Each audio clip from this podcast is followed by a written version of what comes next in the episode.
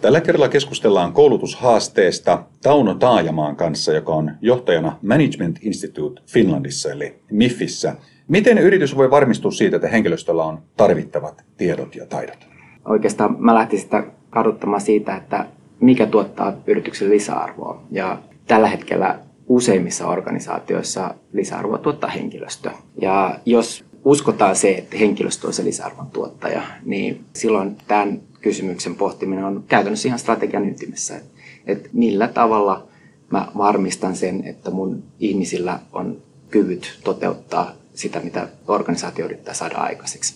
Ja silloin kun aletaan katsoa henkilöstöä, niin miten, mikä on motivaatio, miten, millaisia henkilöitä me rekrytoidaan, miten me pidetään huolta sen, niiden kehittymisestä ja miten me ylipäätänsä kehitetään niitä, niin on strategian näkökulmasta kaikkein kriittisin kysymys. Ja silloin niin voisi sanoa, että miten varmistut, niin yksinkertaisesti tunne henkilöstössä. Tunne ne tekijät, jotka sulle tavoitteet mahdollistaa. Ja jos sä tunnet oikein hyvin, niin silloin sä saat todennäköisesti myös tavoitella oikeita asioita. Tietysti on tärkeää olla proaktiivinen, eli etukäteen nähdä asiat mieluummin kuin reagoida puutteisiin. Varsinkin jos on osa silloin mm. strategista toimintaa, niin silloin tiedetään, mitä oikein tarvitaan.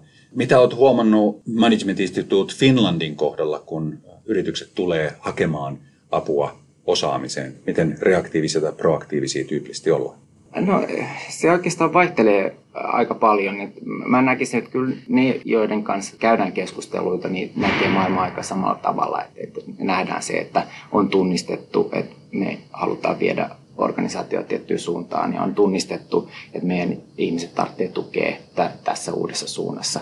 Eli mä näkisin sen vahvasti, jos nyt tällä akselilla reaktiivinen, proaktiivinen, niin proaktiivisena. Että kyllä, kyllä ne organisaatiot, joiden kanssa käydään jatkuvaa keskustelua ja tehdään projekteja, niin on tyypillisesti sellaisia niin kuin edistyneempiä siinä mielessä, että he näkevät, että meidän täytyy investoida ja rakentaa, jotta me päästään niihin tavoitteisiin tai näkemyksiin tulevaisuudesta, valmistautuu siihen tulevaisuuteen, mitä me nähdään, mikä on tulossa. Kun koulutushaasteista on keskusteltu tässä menneiden viikkojen ja kuukausien aikana, niin välillä on nostettu esille se, että koulutuksenhan voi nähdä osana ihan palkitsemista. Miten sä itse näet tämän asian? No mä vähän vierasta. Tuossa kysymyksessä on monta sellaista, mitä mä jo vähän pitäisi jopa ajatusvirheenä kaikilla kunnioituksella. Et ensinnäkin koulutus sanana organisaation näkökulmasta mä näen enemmän se, että puhutaan osaamisen kehittämisestä tai osaamisinvestoinnista. Koulutus on sitten tietysti monesti yksi tapa huolehtia siitä, että organisaatiossa on osaamista. Toinen ajatusvirhe on tämä palkitseminen, eli se helposti johtaa siihen näkemykseen, että tämä niin kuin osaamisen kehittäminen ja kehittyminen osaamisessa on jotenkin irrallista. Sehän ei ole irrallista, se on ihan olennainen osa. Mihin tahansa organisaatio haluaa mennä, niin osaamisen kehittäminen on olennaisin osa sitä.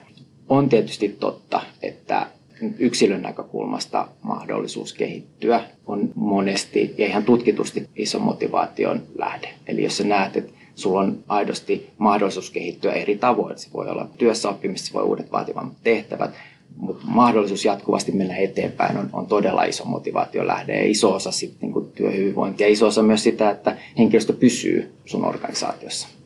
Kestokysymys näissä keskusteluissa on myös ollut se, että missä on se painopiste vastuussa enemmänkin siellä työnantajan puolella vai työntekijän puolella? Minkälaisia ajatuksia sulla on tästä aiheesta? No se on jaettu vastuu, totta kai. Ei voi katsoa työnantajan kuin avuton ankanpoika ruokkiaan, eli totta kai jokaisen yksilön pitää kantaa vastuuta niin kuin oman osaamisensa ajan tasaisuudesta ja omista vastuista ja tavoitteen asetannasta. Esitystä niin kuin eh, maailma on menossa vahvasti tähän itseohjautuvaan suuntaan, mutta tietysti organisaation vastuu on mahdollistaa se, että, meidän niin kuin, ihmiset on motivoituneet ja kehittyneitä. Itse asiassa just juttelin muutaman tällaisen huippu headhunter rekrytointikonsultin kanssa.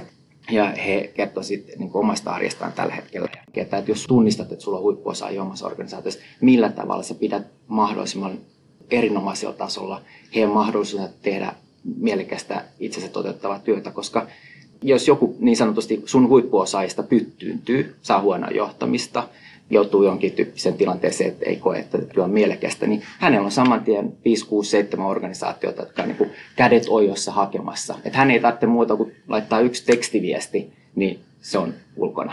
Ja tässä tilanteessa tyypillisesti nämä on sellaisia, jotka luo organisaation näkökulmasta jopa satakertaista lisäarvoa johonkin toiseen työntekijään. Ja tämä nyt on ihan tällainen uusi ongelma organisaation näkökulmasta, että millä tavalla pidetään aidosti huolta näistä myös huippuosaajista ja henkilöstöstä tietysti yleisesti liittyen siihen, että onko kouluttaminen palkitsemista vai ei, ja just tähän työntekijän näkökulmaan, mikä nostit esille, niin mitä työntekijällä on oikeus ehkä jopa vaatia työnantajalta? Miten paljon tai minkälaista koulutusta hänen pitää voida saada?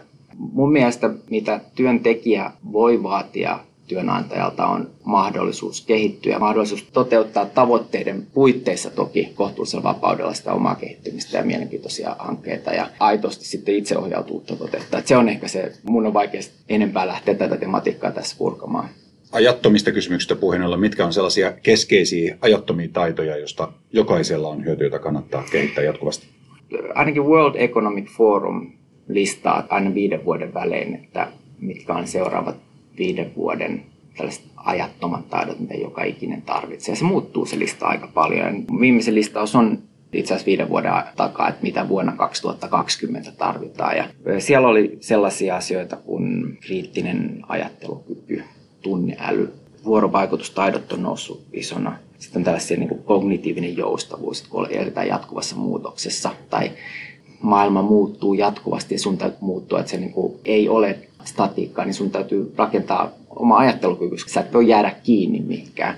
Hirveän ymmärrettävä kyky tehdä tilannearvioita ja päätöksiä niiden pohjalta ongelmanratkaisukyky, luovuus, palveluasenne. Kaikki tällaiset on tullut viimeisen viiden vuoden aikana tähän World Economic Forumin listauksen. Minusta se on hyvä listaus kuvaamaan sitä, että mitkä on ne tavallaan näitä niin kutsuttuja yleistaitoja, mitä joka paikassa tarvitaan miten Management Institute Finland itse päättelee, mitä koulutuksia kannattaa ylipäänsä tarjota? Me tietysti tehdään paljon näiden yleistaitojen kanssa. Nyt siinä se lista melkein tulikin. Tietysti sellainen ajattelu, varsinkin tuolla niin kuin kovilla alueilla, puhutaan ICTstä, rahoituksesta, juridiikasta, niin puhutaan tästä T-osaamismallissa, jossa siis teen pystyviiva, se niin kuin I-osa teestä on, on niin kuin syvää asiantuntijaosaamista jostain hyvinkin kohtuullisen kapeasta alasta. Vähän niin kuin mitä perinteisesti mietitään klassinen asiantuntija, se tietää syvällisesti, miltei kaiken jostain hyvin tarkasti rajatusta alasta. Nykypäivän haasteissa, siis työhaasteissa ja organisaation tavoitteellisessa työssä, niin se on edelleen tärkeää, mutta iso osa siitä syvästä i-osaamista on vähän niin kuin korvautunut jo koneälyn kautta aika loistavan tiedonhakumenetelmien kautta. Se ehkä se T-osa, eli se vaakaviiva teen päällä, niin on se, joka on niin kuin yleisosaamista ja näkemyksellisyyttä monesta asiasta jonkin verran vähän pinnallisemmalla, mutta ei ihan pinnallisella tasolla osaaminen, niin, niin kuin sen yhdistäminen tähän syvään osaamiseen on ollut ehkä sellainen profiili, millä tällä hetkellä. Tähän teen yläosaan tietysti kuuluu myös nämä World Economic Forumin tällaiset yleistaidot.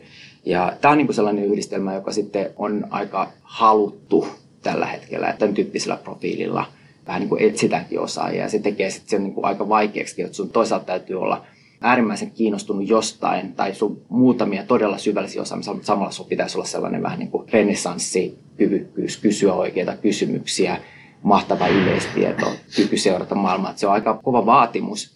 Mutta sitten ne, jotka oikeasti kykenevät tähän, niin kuin sanottu, niin on iso ero tällä hetkellä ihmisten välillä. Että meillä on organisaatioissa ihmisiä, joiden tuottavuus on ihan voi sanoa satakertainen johonkin toiseen organisaation jäseneen ja näillä yleensä se T on tavallaan halussa.